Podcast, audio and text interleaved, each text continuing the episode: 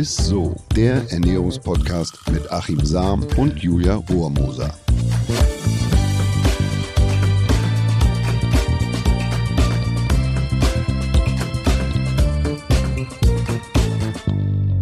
Hallo ihr Lieben, herzlich willkommen. Ihr hört Isso, den Ernährungspodcast mit Achim Sam und mit mir, der Julia Rohrmoser. Guck mal, sie stellt sich selber vor. Die Julia Rohrmoser. Ich wollte dich mal ohne irgendwie Ja, Blödelei, schön. die Einfach mal normal meine. Lieblings-Julia Rohrmoser. Ah, wie schön. Ja, schön, Achim, dass du am Start bist. Schön, dass ihr alle am Start seid. Und äh, ja, ich muss sagen, das heutige Thema ist für mich persönlich echt eigentlich so im Alltag ein Dauerthema. Ne? Unsere Hardcore-Isso-Fans wissen das ja schon. Ich bin Morningshow-Moderatorin und das Thema Schlaf kommt da bei mir ziemlich oft zu kurz. Ich hab das, du hast erwähnst ja so oft immer in den Podcast-Folgen, ne, wie wichtig Schlaf ist. Und ich muss ja immer um 4.15 Uhr jeden Morgen aufstehen. Und ähm, natürlich gehe ich nicht immer um 9 Uhr schlafen, ne, muss ich auch einfach sagen. Gerade im Sommer ist es super schwer, wenn die Tage so lang sind. Da willst du ja nicht der Einzige sein, der irgendwie schon um, äh, keine Ahnung, äh, 21 Uhr oder so schlafen geht. 18.30 Ja, genau. Und das ist ja so ein Problem, äh, das viele Menschen betrifft, ne? nicht nur mich, die in Schicht arbeiten. Aber Schlaf ist ja verdammt wichtig, das sagst du ja immer, ne, Achim?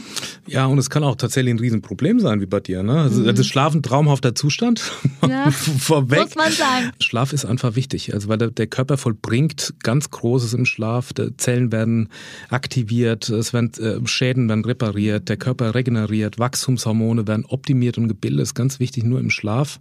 Also Wachstumshormone sind auch wiederum für die Fettverbrennung verantwortlich und so. Also guter Schlaf ist ein enorm wichtiges Element zur Gesunderhaltung und auch für die sportliche Leistungsfähigkeit. Also auch für einen gut aussehenden Körper, für Kreativität, Konzentrationsfähigkeit, dass man gut gelaunt ist, kennt jeder von uns, wenn man schlecht Mhm. geschlafen hat, heißt ja nicht auch umsonst so, hast, hast wieder schlecht geschlafen oder so. Ja, ja. Und ähm, man, die Fettverbrennung wird auch mit im Schlaf gesteuert, wiederum über die Wachstumshormone.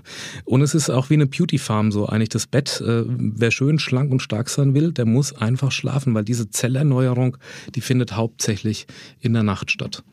Ich weiß nicht, ob du das kennst, Benjamin Franklin, der hat mal gesagt, early to bed and early to rise makes a woman and a man healthy, wealthy and wise.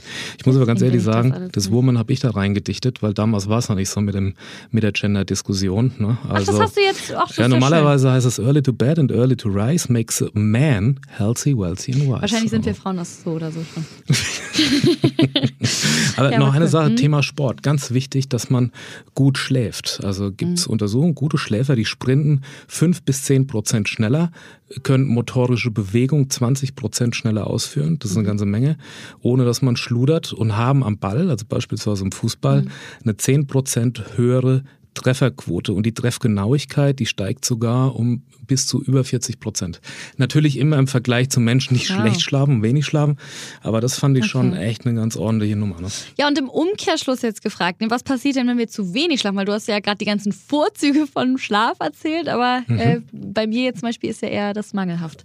Also ähm, gibt es eine interessante Untersuchung oder eine Studie der Columbus University Mhm. New York. Schläft jemand weniger als vier Stunden, dann steigt das Übergewichtsrisiko um 73 Prozent im Vergleich zu sieben Stunden Schläfern. Okay. Das ist schon Das krass, ist mega 73 viel. Prozent. Bei fünf Stunden um 50 Prozent, bei sechs Stunden um 23 Prozent. Das ist schon echt Das enorm. ist richtig krass. Also Schlafmangel macht hungrig. Ne? Man muss sich überlegen, wer zu wenig schläft, der wird das, äh, das Hungerhormon Krelin angeregt und das Sattmacherhormon Leptin wird gesenkt. Und das führt zu stärkerem Kohldampf.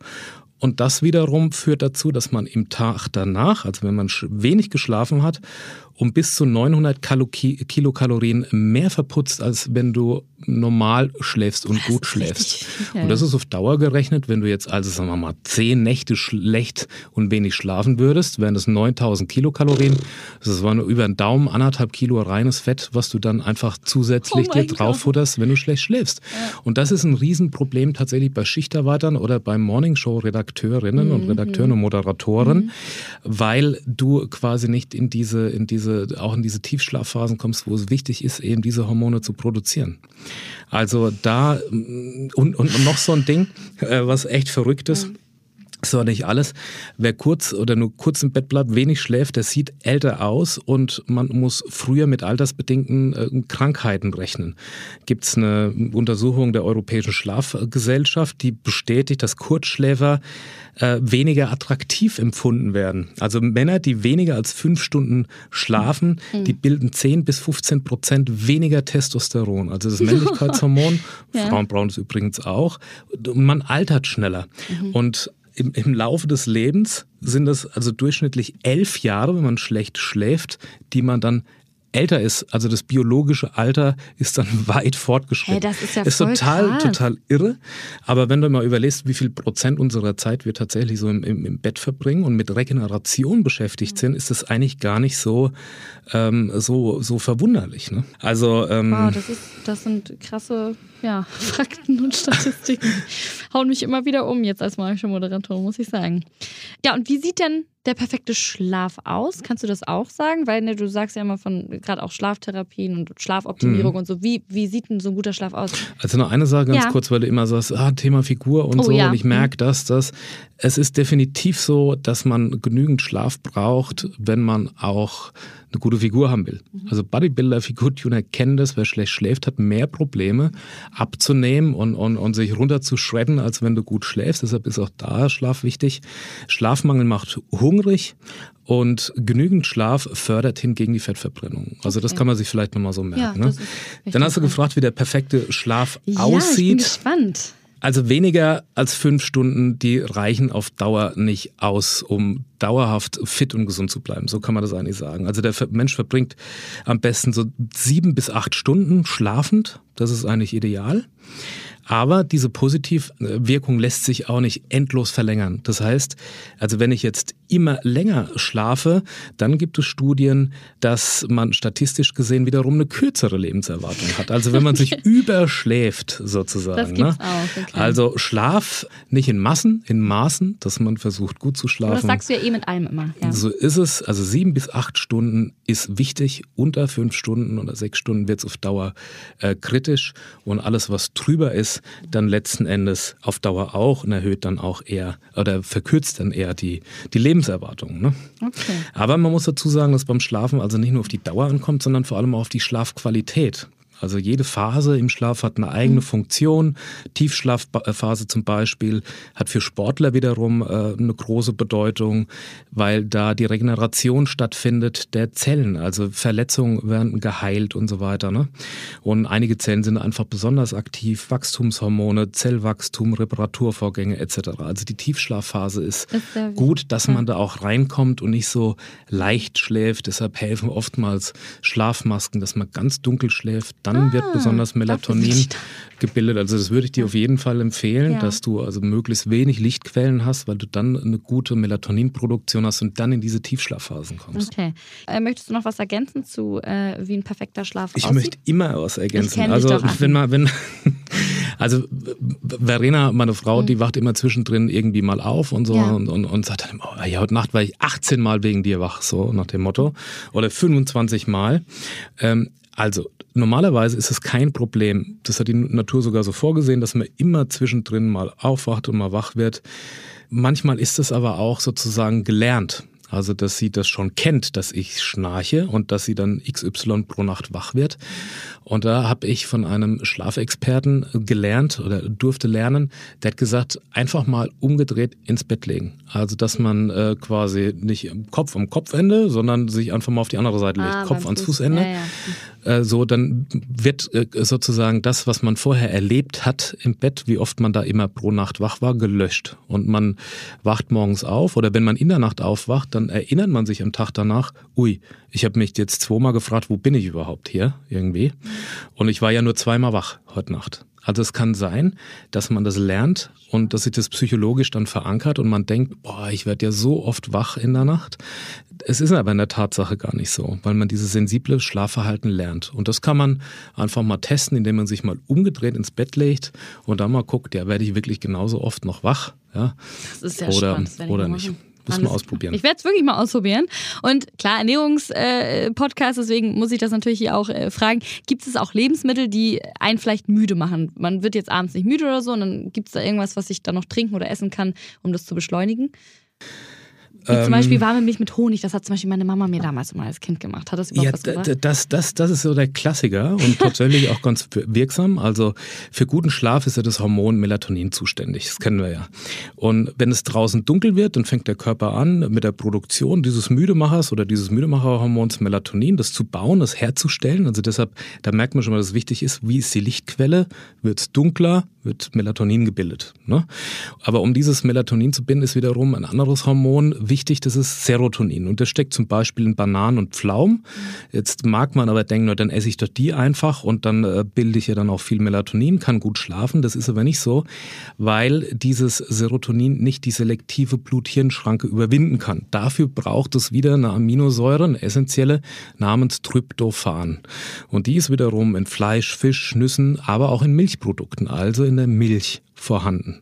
Ah, okay, sehr gut. Und der Trick für die optimale Aufnahme besteht also in der Kombination aus Protein, Eiweiß, das ist ja in der Milch, und Kohlenhydraten, wiederum im Honig, Honig um die selektiv, äh, die, die, die, äh, die Blut-Hirn-Schranke zu überwinden. Und deshalb ist es eigentlich ein ganz guter Trick mit der Milch und mit dem, mit dem Honig.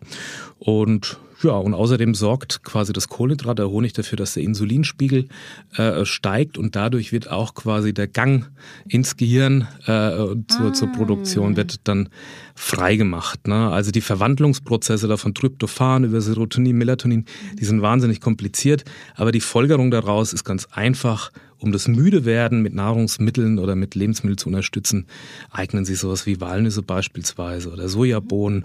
Die haben dann einen hohen Gehalt und die Milchprodukte in Kombination eben mit Kohlenhydraten. Sehr gut. Okay, das heißt, wir können jetzt weiterhin äh, Milch mit Honig trinken abends. Aber was esse ich denn jetzt am besten vom Schlafen gehen? Weil man kennt das ja immer, wenn man dann nachts zum Beispiel im Bett liegt, oh, ich habe jetzt zu schweren Magen oder jetzt habe ich zu wenig gegessen und man kann dann deswegen nicht schlafen. Jetzt ist ja immer so irgendwie so ein schmaler Grad. Also da, du musst dir zunächst die Frage stellen, will ich abnehmen oder will ich gut schlafen? Ne? Also die Low-Carb-Ernährung und insbesondere Verzicht auf Kohlenhydrate am Abend ähm, gilt zu Recht ja als Schlankmacher, das ist klar, aber man schläft meistens nicht gut, weil reines Protein in der Regel ein Wachmacher ist. Es braucht also quasi die Kombination mit Kohlenhydraten, mit dem Honig, dass ich dann müde werde, um diese selektive Hirnschranke zu, zu, zu überwinden. Deshalb würde ich sagen, ist so ein Kompromiss.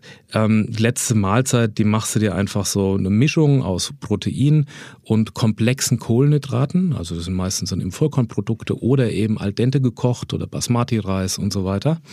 Und dass man die vier Stunden vom Schlafengehen etwa isst. So, okay. dann ist sie nicht mehr allzu belastend, es ist eigentlich gut verdaut und du schläfst dann in aller Regel gut, weil du die Verdauungsprobleme und so da nicht hast. Okay, äh, mega crazy. Und hast du ansonsten noch irgendwelche Tipps zum Thema Schlaf? En masse. Also gerade bei Sportlern würde ich sagen, dass man jetzt nicht unbedingt äh, probiert, am, am kurz oder abends äh, eine harte Trainingseinheit zu absolvieren, weil es natürlich wach macht, ne, sondern dass man das eher vielleicht äh, versucht am, am Nachmittag ähm, äh, zu trainieren und so. Und ja, also dass man versucht auch wenn, wenn jetzt jemand quasi nur morgens trainieren kann, dass man das nicht unterbricht und dann quasi seinen Schlaf vernachlässigt, wenn ich ein Training immer nur morgens absolvieren kann, dass man auch einen Rhythmus reinkriegt. Wichtig ist auch, dass man einen festen Rhythmus findet, also dass man äh, was für Mahlzeiten gilt, gilt letzten Endes auch für, für den Schlaf. Also, dass man sich ungefähr darauf verlassen kann, ich krieg so und so viele Stunden und ich schlafe von dann bis dann. Also, wenn es irgendwie möglich ist. Dann, dass man sich nicht aufregt, bevor man ins Bett geht und wenn man Aufreger hat oder einen spannenden Film gesehen hat, irgendwas, dass man versucht, noch so ein bisschen runterzukommen, so einen Calm Down hat, die Gedanken nicht so sehr mitnimmt und dann lange wach liegt und sich so runterdreht. Das geht, wenn man beispielsweise, na, also das Handy würde ich auf jeden Fall ausschalten, auch diese ganzen Störquellen und ähm, Elektrokram, also ganz schlimm ist, wenn du so einen WLAN-Router oder sowas äh, im Bett stehen hast oder wenn ständig irgendwie was blinkt, Ähm, ja, ja, im Schlafzimmer, dass man versucht, das einfach runterzudimmen und da kein, ja, kein Aufreger mehr, mehr im, im Schlafzimmer hat. Ne? Mhm. Da kann man auch oft mit Meditationsmusik oder dass man Einschlafgeschichten hört oder wie auch immer. Das habe ich auch auf, mal gemacht. Dass man eigentlich auf andere Gedanken kommt. Mhm. Ne? Okay, sehr gut. Also keine Horrorfilme mehr abends. Ähm, dann frische Luft, ganz wichtig. Also nicht zu stickig schläft, sondern dass man einfach frische Luft hat, viel Sauerstoff. Dann, ich würde die Heizung im Schlafzimmer ausschalten. Also auch möglichst kühl schlafen. Wir haben das in der Folge gelernt mit Professor Christian Siener, dass wenn man zu warm schläft, also bei über 20 Grad, dass sich der Anteil des braunen Fettgewebes erhöht, was ungünstig ist für unsere Gesundheit. Für dich ganz wichtig, Dunkelheit. Also um das Schlafhormon Melatonin letzten Endes zu bilden, braucht es einfach Dunkelheit, Finsternis. Also wenn du jetzt Lichtschlitze da hast und so, dass du oder dir zumindest eine Augenmaske aufsetzt, dass du versuchst, dunkel die Zeit, die du zum Schlafen hast, gilt auch für alle Schichtarbeiter, auch für zwischendrin, möglichst in diese Tiefschlafphase zu kommen. Und das gelingt einfach, wenn man dunkel schläft oder wenn man sich was okay. auf die Augen legt. Vielleicht noch eine Sache. Es geht schon am Tag los. Also wenn man häufig in so belichteten Räumen sitzt, Kunstlicht, dass man versucht, auch nochmal kurz Tageslicht zu tanken. Ähm, das ist wichtig für diesen Tag-Nacht-Rhythmus, dass mhm. man echtes Licht gesehen hat und dann bereitet er sich auch auf die Nacht vor und kann dann wiederum gut Melatonin bilden. Also es verbessert dann letzten Endes, wenn man Tageslicht sieht, da reicht schon eine halbe Stunde, verbessert dann auch wiederum den Schlaf. Also auch Licht ist wichtig dann wiederum, wenn es an der Zeit ist für den Schlaf. Ist ja im Winter immer super schwierig, weil viele natürlich im Dunkeln zur Arbeit fahren und danach äh, wieder nach Hause fahren im Dunkeln, aber dann einfach vielleicht dann die Mittagspause mal draußen verbringen, Sandwich mit raus. Genau, so ist es. Aber das reicht schon, dass man mal da Licht gesehen hat, dass der mhm. Körper den Eindruck hat, ui, Tages Tageslicht Tag ja. und dann es wird dunkel, jetzt ja, ist, ist zu Zeit zu schlafen können wir ab jetzt mal beachten. Also es waren auf jeden Fall sehr viele spannende Facts wieder. Ich werde versuchen, jetzt mal meinen Schlaf zu optimieren. Achim, ich werde dir bald mal ein äh, Bild von meiner Schlafmaske schicken. Ähm Bist du auch vielleicht mal wieder besser drauf. ja, hallo! Vielen Dank auf jeden Fall. Und ich bin jetzt noch äh, gespannt, was du zu unserem Ernährungsmythos der Woche sagst. Der Ernährungsmythos der Woche. Grüntee macht wach. Was sagst du dazu? Jawohl, das macht er. Ne? Oh, ähm, allerdings ist auch das Thema, wie ich finde, ziemlich spannend, weil es ist nicht nur abhängig vom Koffeingehalt. Also früher hat man bei Theatin und so weiter gesagt, aber das chemisch gesehen ist es schlichtweg Koffein.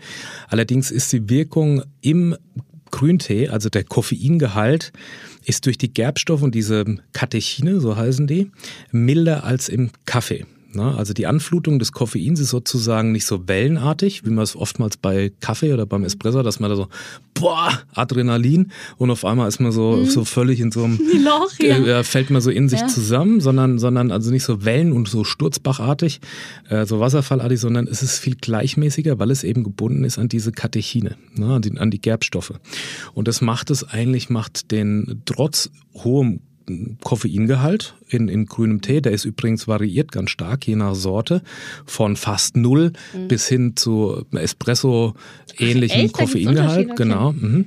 Und das ist wiederum ganz eng gekoppelt letzten Endes, also der, der, ja, sagen wir mal, der Koffeingehalt oder sagen wir mal, der Wachmacherfaktor ist wiederum von der Sorte, vom Anbau und von diesem Katechingehalt abhängig und von der Zubereitung. Also das ist eine ganze Wissenschaft für sich, muss ja, man wissen. Wow, Aber grundsätzlich lässt sich sagen, eine hohe Qualität, also Tee, Grüntee von jungen Teepflanzen, die unter guten oder besten Bedingungen gedeihen, also zum Beispiel beschattet sind, das ist der sogenannte Gyokuro, wenn die wachsen. Und wenn es die Blätter der ersten Ernte sind, dann haben die den höchsten Koffeingehalt, aber gleichzeitig hoher Gehalt an Gerbstoffen, nämlich diesem Katechin. Und dann findet eine Bindung statt und es macht ihn besser verträglich und angenehmer und sozusagen in seiner wachmachenden und aktivierenden Wirkung. Also es bedeutet, ähm, ein hoher Koffeingehalt bei Grüntee mhm. heißt nicht gleich, dass äh, man da ja aufgeregt ist oder dass, dass es dann so abknickt, mhm. weil es eben entscheidend ist, wie viele Gerbstoffe da auch in dem Tee vorhanden okay. sind. Und die sind eben mehr in qualitativ hochwertigem Grüntee. Und dann ist ja häufig so die, die, die Frage, die da immer gestellt wird, naja, wie ist es mit dem Koffeingehalt, wenn ich denn jetzt ziehen lasse? Also es wird, äh, man Grüntee wird dir eh empfohlen, relativ bei einer niedrigen Temperatur, 50, 60 Grad, zwei Minuten kurz ziehen lassen. Ups, ich lasse den Beutel mal bis zum Schluss drin. Ja, da wird ja wahrscheinlich jeder Grüntee-Fan wird der jetzt äh, äh ja. den Beutel aus der laut Tasse reißen so ja. und laut aufschreien. Das macht man eigentlich nicht. Mhm. Und in dieser kurzen Zeit bei der relativ niedrigen Temperatur wird auch relativ wenig Koffein gelöst, also in, in, in Summe, in den ersten drei Minuten wird am meisten gelöst, dann wird das nach hinten raus, wird immer weniger aus dieser, aus, aus, dem, aus dem Tee oder den Blättern gelöst. In Summe sind das, wenn man so lange drin ist, um die 85 Prozent des Koffeingehaltes. Aber eigentlich muss man sich da keine Sorgen machen, dass da zu viel drin ist und man hat diese abpuffernde Wirkung eben durch diese Gerbstoffe, die in einem hochwertigen Grüntee auch drin sind. So. Vielen Dank, Karin. Ich lerne hier jedes Mal was dazu. Alles klar, dann fasse ich wie immer noch einmal knapp zusammen. Also, was wir jetzt mittlerweile, glaube ich, alle verstanden haben, Schlaf ist wirklich enorm wichtig für unsere Gesundheit, für unsere Figur, für unser Köpfchen, für alles eigentlich. Und Schlafmangel dagegen kann ja wirklich ähm, ja, gefährlich werden. Und äh, wir können über Nacht sogar abnehmen, wenn wir das tagsüber mit der richtigen Ernährung und ausreichend Bewegung natürlich vorbereiten. Und drei Stunden vor dem Schlafengehen nichts mehr essen und kleine Rituale entwickeln, um besser einschlafen zu können. Early to bed and early to rise makes a Julia healthy, wealthy and wise. Und Dann, euch alle. Ja, euch alle.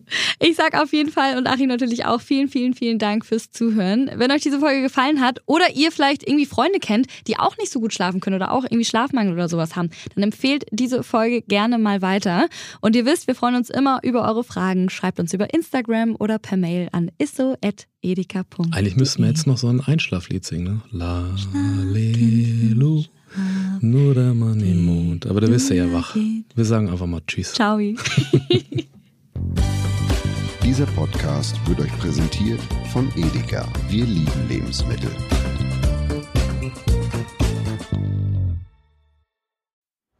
Es folgt eine Podcast-Empfehlung. Lo, bist du bereit? Ich bin sowas von ready. Are you ready? Herzlich willkommen bei Cheers, dem Weinpodcast mit Lou. Das bin ich, studierte Weinexpertin, Weinwirtschaftlerin und Weinbloggerin. Und ich bin Jonas. Ich bin hier, um Lou eine Menge Fragen zu stellen, denn wir sprechen in diesem Podcast über Wein, über Spannendes und eigentlich alles, was man wissen muss. Egal, ob man Weinanfänger ist oder fortgeschritten, dieser Podcast ist für alle bestens geeignet, die Bock auf Wein haben. Ja, welcher Wein passt zu welchem Essen? Warum ist Säure im Wein eigentlich so wichtig? Und wie kommen die Aromen in euren Wein rein? Und warum spuckt Lou nach dem Probieren immer wieder alles aus. In kurzen und knackigen Episoden gibt es genau auf diese Fragen die passende Antwort. Und ab und an gibt es auch noch Gäste. Und wenn ihr Fragen habt, dann schreibt sie uns an cheers.edeka.de. Jeden Montag gibt es eine neue Folge, überall da, wo es Podcasts gibt. Und ich würde sagen, Cheers. Cheers.